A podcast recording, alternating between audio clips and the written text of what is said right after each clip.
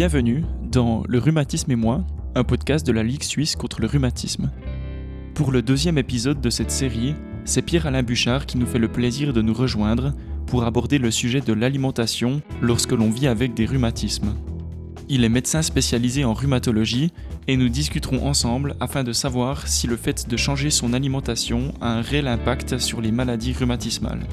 Je m'appelle Mai Biederman, je réalise ce podcast pour la Ligue suisse contre le rhumatisme et je vous souhaite une bonne écoute.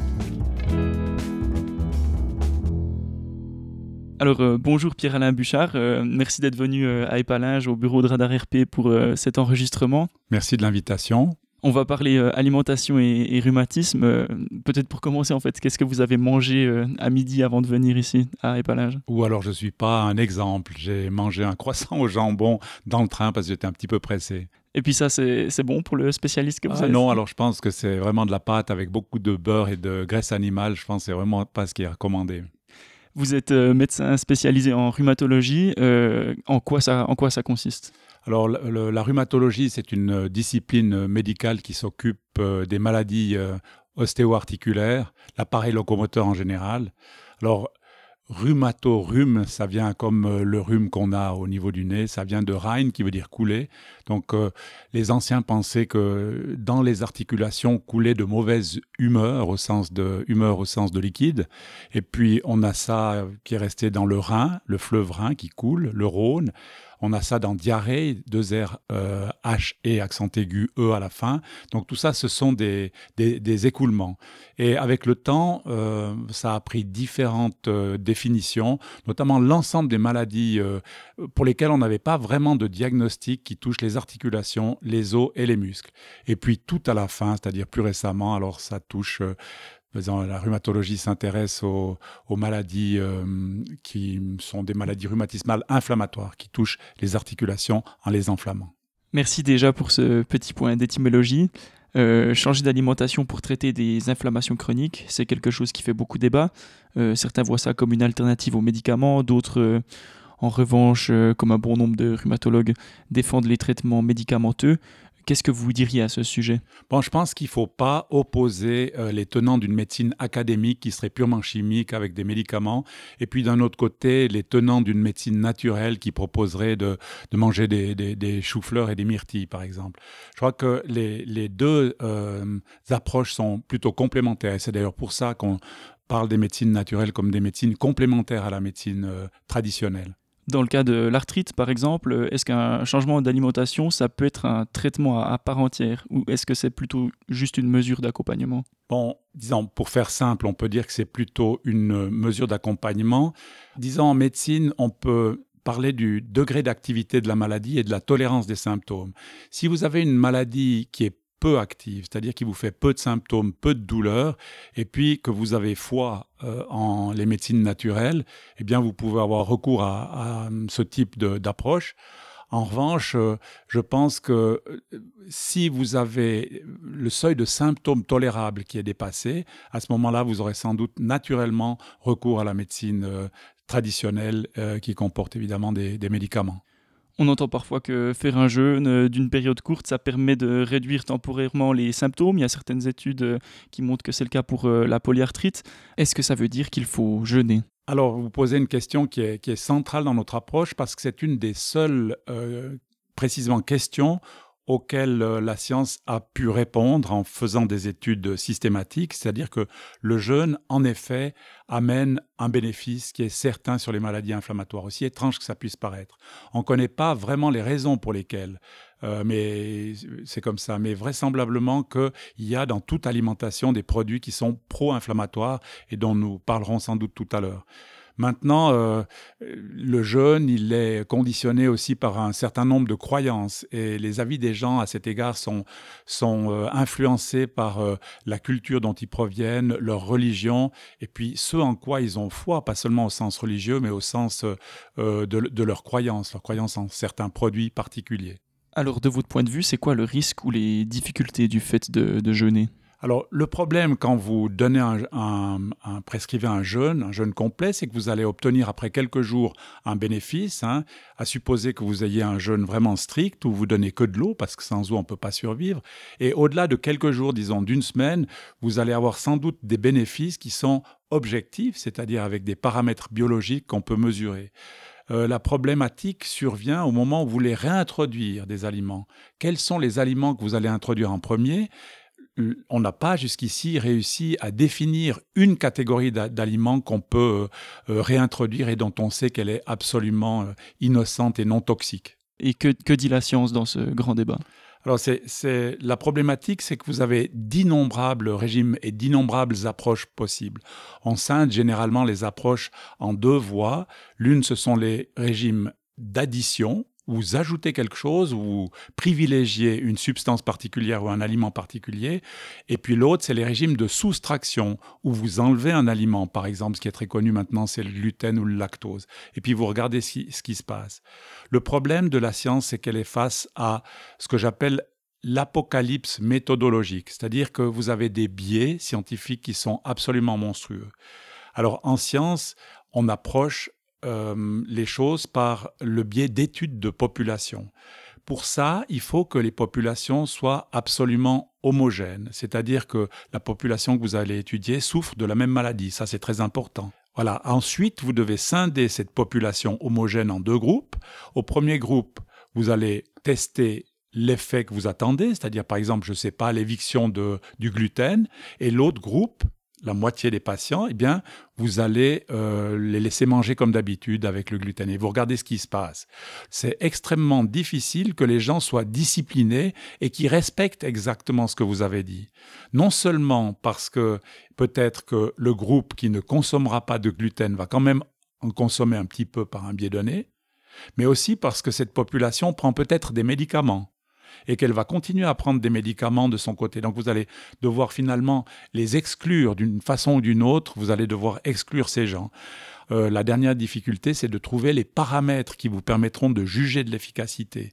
Quels sont ces paramètres? Ils peuvent être subjectifs, c'est-à-dire vous pouvez étudier par exemple la douleur au sein de la population, dire est-ce que vous êtes mieux? Est-ce que vous avez moins mal qu'au préalable?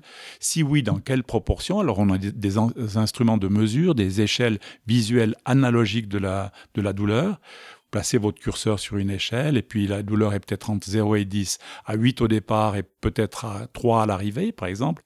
Puis à côté de ces éléments subjectifs, vous avez des paramètres objectifs qui sont des paramètres biologiques, par exemple les indices biologiques de l'inflammation dans le corps, la vitesse de sédimentation, la C-réactive protéine.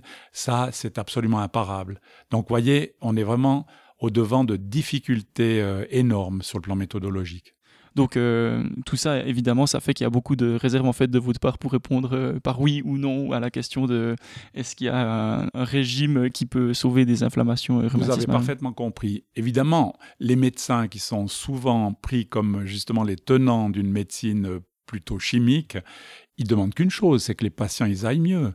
Et pour constater que les patients vont mieux, il faut avoir une médecine qui est basée sur les preuves. Si vous n'avez pas de preuves, vous avez des doutes. Il y a quand même euh, certaines études qui montrent que les inflammations rhumatismales peuvent être atténuées par l'alimentation. Qu'est-ce que c'est un, un On en parle beaucoup en fait euh, dans son rôle euh, avec les inflammations rhumatismales. Alors là, c'est évidemment difficile d'en parler juste par le son, mais pour faire très schématique, on peut dire que les eicosanoïdes sont des acides gras qui comportent 20 atomes de carbone. Alors, on peut prendre comme métaphore l'idée d'un train vous avez une locomotive devant et un dernier wagon peut-être qui est coloré à la fin. Et puis, entre deux, vous avez 20 wagons et chacun de ces wagons représente un atome de carbone.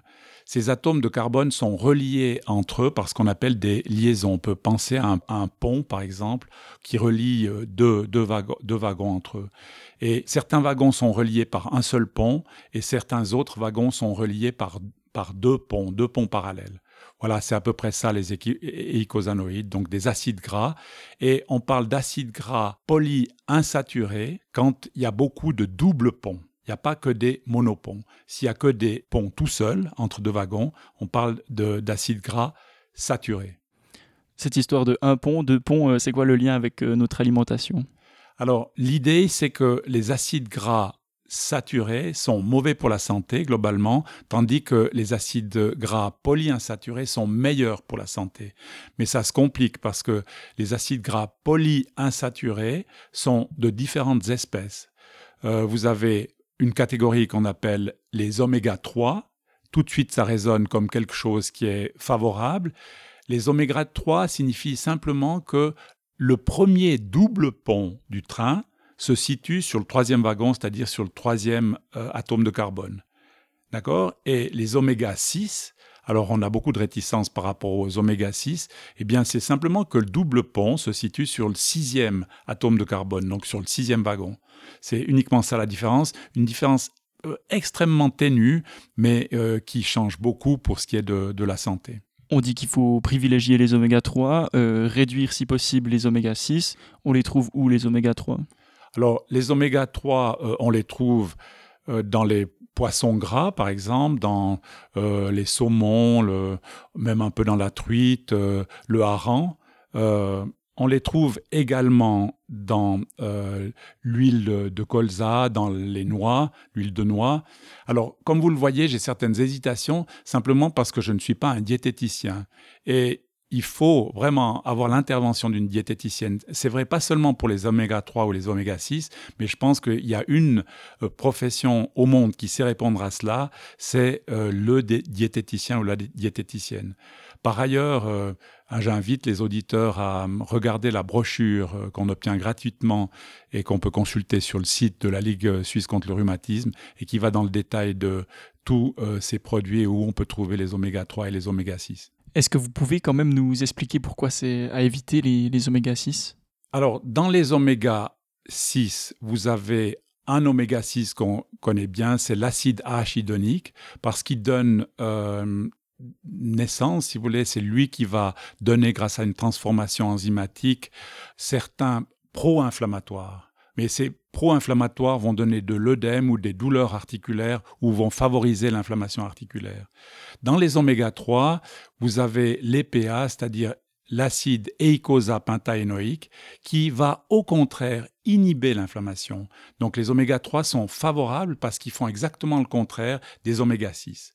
Quand je dis exactement le contraire, euh, il faut un tout petit peu pondérer parce que dans le corps, il n'y a jamais une substance qui est tout à fait mauvaise et une substance qui est tout à fait bonne, mais souvent il y a une, compétition avec des effets multiples. On a évoqué beaucoup de termes assez compliqués euh, qui parlent peut-être pas à tout le monde. Je sais que je ne pose pas cette question à un diététicien, à un rhumatologue. Qu'est-ce qu'on mange demain, à partir de demain? Alors, disons, je ne conseillerais pas de manger que du poisson parce qu'on a fait certaines études avec euh, ces acides dont je vous ai parlé, notamment l'acide eicosapentaénoïque, donc ces oméga 3. Et si vous prenez beaucoup de pilules, c'est-à-dire que vous prenez plusieurs grammes, vous risquez de sentir un peu le poisson au bout du compte. Donc, je ne conseillerais pas de le faire comme ça. Mais maintenant, les régimes qu'on conseille, c'est évidemment les régimes qu'on conseille dans toutes les maladies, et pas seulement les maladies rhumatismales, mais également dans le cancer, dans les maladies cardiovasculaires. C'est essentiellement les régimes euh, méditerranéens qui favorisent euh, certaines euh, substances au détriment d'autres. Les spécialités suisses, ça ne rentre pas vraiment dans le cadre d'une alimentation euh, méditerranéenne. Qu'est-ce que c'est en fait une alimentation euh, méditerranéenne? Oui, absolument. Alors il faut revenir à ce qu'était l'alimentation euh, méditerranéenne qui vient de l'île de Crète. les régimes crétois sont très proches. Hein. À l'époque, peu d'animaux de, de, fermage, hein. peu de, vaches, pas de lait de vache, du lait de brebis éventuellement qu'on favorise, hein. lait de chèvre. Euh, parmi les édulcorants, on n'avait pas grand-chose. Il y avait le miel. Et puis, euh, surtout, il y avait des huiles qui étaient, euh, comme je l'ai dit tout à l'heure, des huiles avec passablement d'oméga 3, mais pas tellement d'oméga 6. Et puis, des céréales comme l'épeautre et pas tellement de blé. Alors, on va vers un régime qui privilégie les poissons plutôt que les viandes bovines.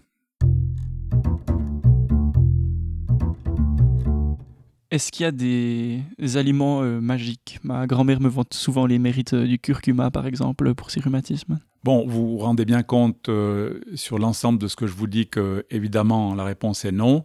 pour ce qui est du, curcuma, alors c'est un petit peu le, l'épice qui est à la mode maintenant, hein, mais on en a connu d'autres.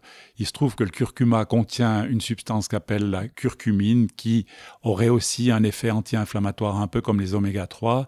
Très bien, mais moi, je me souviens quand j'ai commencé en rhumatologie, il y a 30-35 ans, on parlait surtout de la griffe du diable, l'arpagophytum, et puis il y a des modes comme ça, maintenant c'est le curcuma, pourquoi pas, hein, mais disons les preuves scientifiques, même si probablement qu'il y a des effets euh, euh, anti-inflammatoires, mais probablement que ces effets sont relativement modestes. Est-ce qu'il faudrait manger 3,5 kg de curcuma par jour pour avoir assez de curcumine euh, qui passe dans notre système ou... Euh?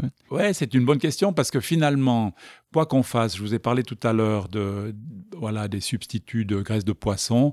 Finalement, on sent le poisson, on sent bien qu'il y a des effets qui sont pas bons. Il y en a qui, qui digèrent pas très bien euh, ces oméga 3. Eh bien, avec le curcuma, vraisemblablement que si vous le consommiez à la quantité que vous dites, je ne sais pas ce qui resterait de vous après, après 24 heures. Alors, ok pour le curcuma, mais peut-être d'autres aliments. Euh, qu'est-ce qu'on pense des, fruits et légumes, par exemple? Bien justement, le régime euh, crétois et les régimes méditerranéens, comme vous le savez sans doute, favorisent la consommation euh, élevée de, fruits et légumes de toutes sortes, qui amènent des bénéfices tous azimuts, on peut dire. Mais en fait, ça, ça tombe sous le sens. Par exemple, pour le cancer du côlon. On s'éloigne un peu du sujet, mais en fait, c'est toujours la même chose. Hein. On propose une consommation de 5 équivalents euh, quotidiens de fruits et légumes. Et alors, on s'approche là aussi du, régime crétois. On parle souvent du, thé vert, mais là plutôt pour des vertus antioxydantes. Est-ce que ça veut dire qu'il faut en boire du thé vert? Bien sûr, alors c'est quelque chose qui est euh, absolument conseillé. Alors pour ce qui est des antioxydants, on peut simplement prendre une comparaison, c'est celle du carré de pomme que vous allez laisser dans l'assiette et que vous allez voir brunir au fil du temps, où il y a des expériences intéressantes qui se font avec euh, une aiguille qu'on introduit dans une peau de banane et on voit euh, la banane qui pourrit assez rapidement. Ça, c'est l'effet d'oxydation.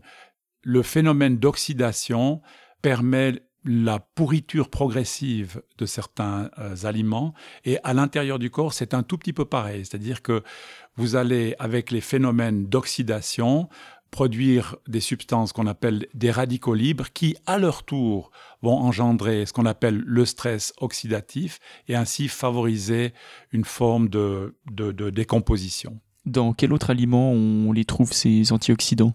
Aussi euh, dans euh, des substances euh, qui contiennent des anthrocyanes, c'est-à-dire des colorants particuliers, et ça on les trouve beaucoup dans les, fruits rouges, dans les mûres, les myrtilles, les cassis, probablement pour ça qu'ils ont aussi bonne presse.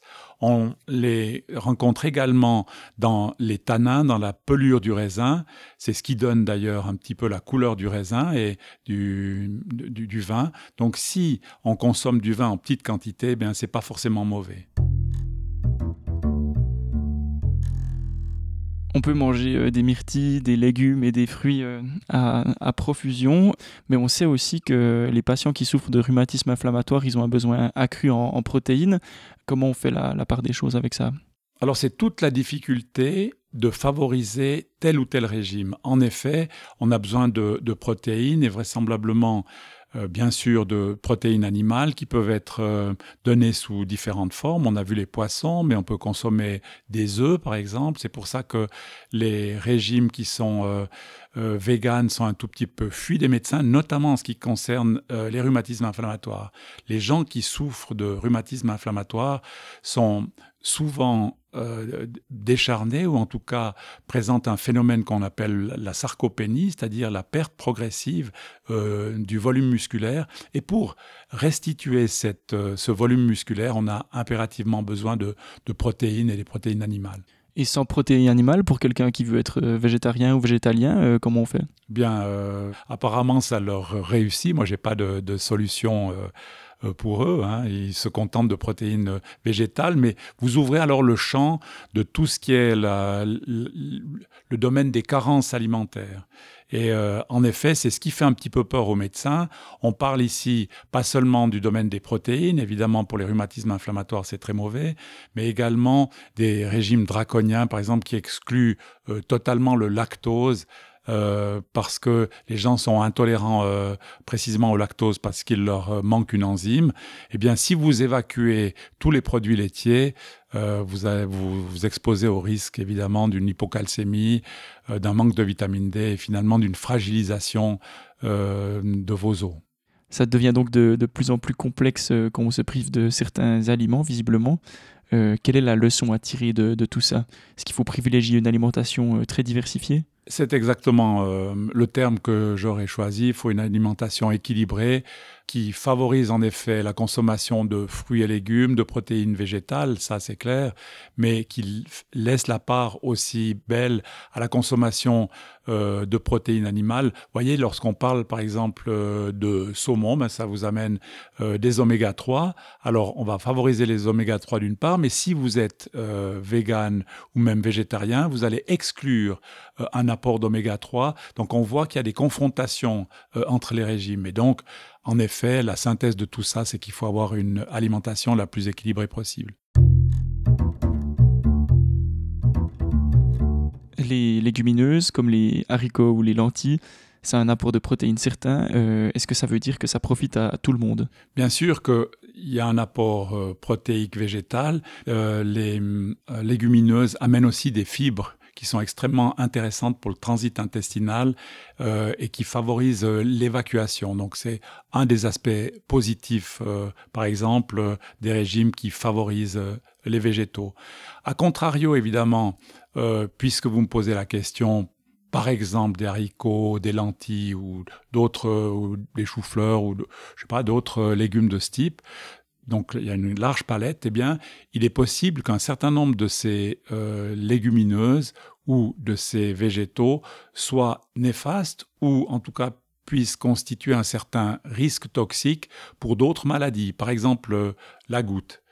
On sait par exemple que les asperges, les épinards, les champignons, enfin il y a toute une série évidemment de, de végétaux qui amènent, qui sont à croissance rapide S'ils sont à croissance rapide, ça veut dire qu'ils ont une multiplication cellulaire qui est rapide également, qui a beaucoup de cellules, et le noyau de ces cellules, lorsqu'il est détoxifié par score, eh bien, amène beaucoup d'acide urique.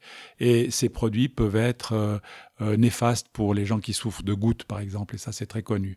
Donc, dans une main, vous avez un bénéfice, dans un autre, vous pouvez euh, avoir un obstacle, ou en tout cas un inconvénient pour les gens qui souffrent de la goutte, euh, qu'est-ce qu'ils peuvent privilégier de leur côté? Alors, vous avez des aliments qui sont néfastes, hein, ceux que je viens de mentionner, mais surtout, et ça c'est très connu, ben, on tombe sur les poissons, hein, c'est pas forcément très bon, les crustacés, c'est pas forcément très bon parce qu'il y a beaucoup de cellules.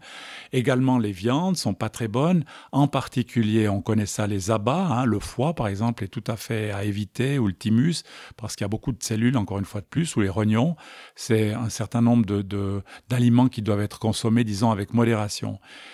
A contrario, le régime idéal, c'est un peu bête de le dire, mais c'est euh, le déjeuner à la française, c'est-à-dire vous prenez un peu de café, c'est très bien parce que ça élimine euh, l'acide urique, le lait, euh, tous les produits laitiers peuvent être consommés sans modération. les confitures, pour autant qu'elles ne soient pas trop sucrées, en particulier la cerise, parce qu'elle contient de la vitamine C et qui aide aussi à l'élimination de, de l'acide urique et euh, les féculents, par exemple le pain, il n'y a aucun souci pour ce qui est de la goutte. On a parlé de l'arthrite, de la goutte euh, et l'ostéoporose alors. Quels sont vos conseils? Alors l'ostéoporose, ça aussi sont des notions connues. Euh, c'est essentiellement les produits laitiers qui sont à privilégier. Comme quoi, une fois de plus, on n'a pas une règle générale. Donc, on estime qu'il faudrait consommer, euh, disons, des équivalents laitiers de type euh, yogourt ou de type d'une trentaine de, grammes de fromage à pâte dure chaque jour, euh, qui amènerait, disons, ou alors des eaux minérales, dont je ne vais pas citer la marque ici, mais qui contiennent passablement de calcium. On a abordé beaucoup de sujets, beaucoup d'aliments différents.